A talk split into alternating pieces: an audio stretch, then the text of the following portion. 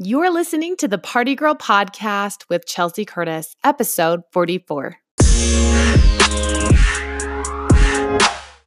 So, in today's episode, I want to talk to you about how I found myself from 18 years old, somebody who graduated high school, like pretty middle of the road, like, you know, a 3.2 GPA, nothing spectacular, to really being one of the star students at the school I went to, the trade school for aesthetics that I graduated from nine short months after I graduated from high school. So, as most of you know, um, I I decided to go to cosmetology school when I was about 17 years old, and somebody from my church group back home was moving to Utah to go to school for aesthetics which is a master esthetician is somebody who does, you know, eyelash extensions, facials, body treatments, body waxing, microdermabrasion, all of that fun stuff that you would expect to get pampered with at a day spa. And I had no idea what that was, but I did know what a cosmetologist was and I thought it would be cool to do hair. And so I had no plans for college. That's not a conversation I ever remember having with my parents. Like, what do you want to do with your life? And so, you know, here I am, senior year, and I find myself thinking maybe I could do this cosmetology route because it would give me something creative that would pay more than waiting tables. And so I had talked my dad into it, and he actually agreed to pay for my first year of school, which the program was eight months. So it worked out, and I um, I was really excited to get going. Well, when I was kind of getting closer my start date was, I think, in August, and my friend's start date was in July. And we were, you know, trying to coordinate, and my parents, they were trying to get me to get up to Utah from Southern California with my friend who her class started, her group, you know, started in July and and mine started in August and so on a whim, on a whim of like, gosh, I really just want to get out of here and be my own, be on my own, my own person, all that stuff. I talked my dad into switching to the aesthetics program so that I wouldn't have to, you know, sit around and wait for 5 weeks for my class to start. And so he he was a little reluctant like I don't know, you know, cutting hair just seems like a better choice, but he let me do it and and we switched from cosmetology to aesthetics and I had no idea what I was getting into. So I show up and, you know, get in the car with my friend and her mom and we did this whole road trip and get all set up in Provo, Utah, in our apartments. And about a week after getting set up, we start at school.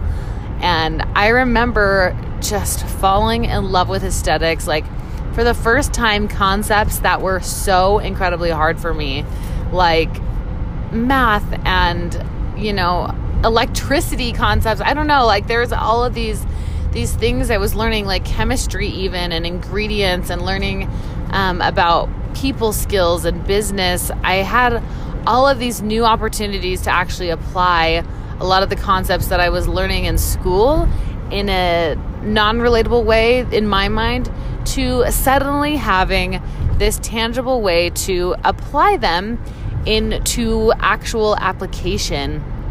And as somebody who, you know, literally was middle of the road for a lot of her high school career, I ended up graduating as the top person in my class and was asked to speak at my aesthetic school graduation. And and it was a really big defining moment for me because I realized like you know my whole life I thought I wasn't very smart. I thought I wasn't very good at school. I never ever got A's on tests. Tests were very difficult for me. I was very distracted. I I wonder if I actually had some mild form of ADD because it was really hard for me to focus and pay attention. A lot of times I would try to make things applicable and it just never happened. It was really hard for me to focus. I was very disinterested. And when I started aesthetic school, I found myself excelling in a way that I never thought possible when I mean I've had teachers tell me like in high school and things like you you know you're not you're not very bright you're not going to make it like this isn't you better find something that you can do that's hands on because you're not very bright and and um you know, it's one of those things like, okay, well, I'll go to beauty school, right? That's hands on. And I think sometimes it gets a bad rap like, oh, you go to beauty school because that's what you're reduced to, or that's the extent of your skill level. When in actuality, the truth is that some people are better suited for a trade that they can do with their hands that makes them feel creative and helps them connect with people and give back and serve. And so going to school for aesthetics was such a boost for my confidence and and deciding like you know what? If i really want to learn how to do something and i figure out a way to make it work for me then it's possible. And so a few years after graduating from school i had a really good job. I was making between 20 and 30 dollars an hour. As a 19 year old girl you know what i mean? It was really it was really good money and i recognized that going to aesthetic school was great, but I was probably going to cap out if I didn't decide to open up my own spa or, you know, my own place where I could get all of the commission instead of having to share with a salon or a spa that was employing me basically. And so I decided that I wanted to study culinary arts. And so I was looking around, I went to UVU and I actually didn't have the grades initially to get into any college programs that I would have wanted to. But if you're not, you know what I mean, like fresh out of high school, you just are looking for something a little easier and you head over to a community college, man, they're excited to take anybody and everybody, which was so like exciting and, and wonderful. And so I started over there and, and did my generals because I was really excited to study culinary arts, another hands on skill set that I, I thought, you know, this is interesting to me. I don't know how I'm going to use this yet, but I really want to be able to do something that I love.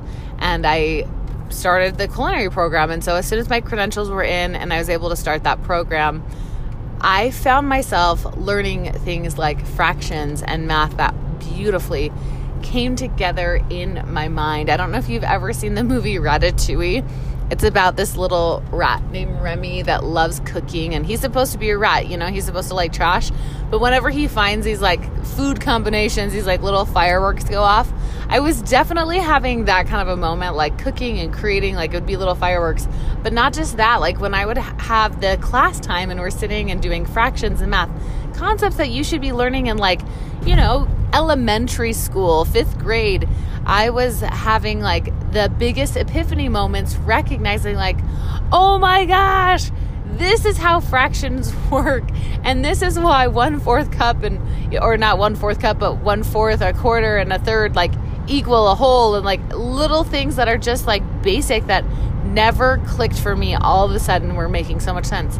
And again, like, I started to excel in the class. And it was so amazing to just feel that confidence of like, oh my gosh, I can do this.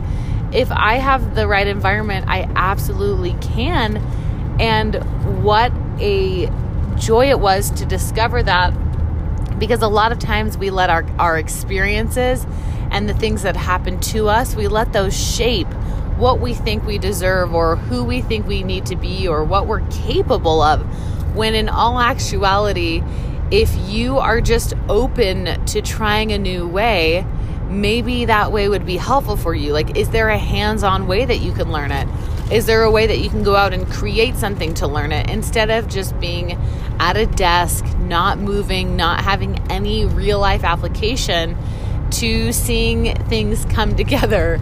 Um, and so I, I wonder, like, you, has that happened to you? Is that your experience? Because in my experience, people like us who are creatives, like sometimes they are very smart and, and savvy. My husband is a good example of somebody who's very smart at math and, you know, geometry and, and all of the different academic skill sets. And he's also very creative.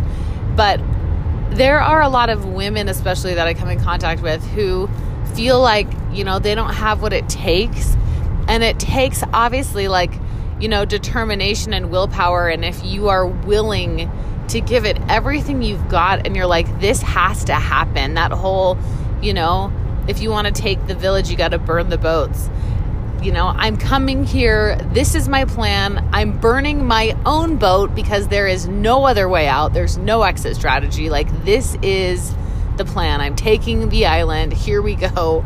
Um, you know, like if you have that relentless spirit, you are going to be successful. But I know what it's like to bang your head against the wall and hit those roadblocks because maybe academically someone told you that you could do it, or maybe you feel like you're getting stifled or stumped because the way that you're learning something isn't working for you. I think that's a sign of the universe telling you, like, you need to come at this from a different angle. It's okay. You know, it's okay. And the most beautiful thing, like, is, is this world, if you're not good at something, you can pretty much hire out any aspects that you are not good at It's kind of amazing to me. Have you guys heard of? I don't even know what it's called, but my husband was telling me about this service, this underground service where kids are hiring themselves out in schools to write papers for you so that you could pass, you know, your English classes and your composition work and say, I'm going to hire you for, you know, 20 bucks to write this paper on the World War II. And obviously like there's some ethical things that are wrong with that if you're if you're hiring someone to write your paper and you're passing it off as your own work. But in a lot of ways I'm like, why are we discouraging this? Like this is such how the free market works is like, look, maybe my skill set isn't writing papers and it's your skill set. So, how can I leverage your skill set to get the things done I need to get done too? Like, I actually think it was pretty smart. Again, from an ethics standpoint, like, I understand that you can't always do that in, in school. The whole purpose is for you to learn basic skill sets and hopefully master how to be a proficient writer and be able to do things for yourself. I understand that that's important, but the concept was so brilliant to me. And as somebody who teaches business, that's one of the first things I teach is like you do not need to waste your time doing everything because there are people out there like for example, graphic designers. I am no graphic designer. I will put something together and it would take me, you know, 8 hours plus to come up with something like a logo and I can jump on freelancer.com and throw it out there and in a contest format say, hey, here's like the logo that I want, here's kind of the idea, the concept behind it, and ask, you know, some people to give me some stuff. Like, give me some ideas, give me some feedback, and I'll choose the winner. And, you know, I'm putting 20 bucks behind it. And for 20 bucks in like a couple of days, I'll have an awesome logo that rocks my socks off. And I'm like, I, I would never have thought of that because that's not my skill set you know, graphic design isn't my forte, but just because it's not my forte doesn't mean I can't find someone, right? So, as you're going through, like, just remember everybody has things that they are good at and things that they aren't. And I think in life, like, especially growing up, we all have that that insecurity that happens. We all have that struggle of, you know, I'm not good at this. And you can do two things. You can let that define you, and you'll be stuck there as long as you decide to let that that insecurity, that fear, that lack define you. As soon as you can link arms and say, you know what? Maybe I'm really good at organizing things. Maybe I'm really good at organizing people, or I can put this together and I just need help with that piece. Like, that is where the magic happens. And I think that's where true event planners are masterful because events are the one career that you just cannot do it all. You have to have people helping. And if you can't orchestrate that well, you're not going to go far. And so I just want to thanks thank you for being here and thanks for tuning in and listening. And I just want to encourage you and let you know like you deserve all of the amazing dreams that you have in your head. And I promise you, if you find the right people to help you build it, you're going to get there way faster than you could have on your own. Thanks for joining me, and I'll catch you in the next episode.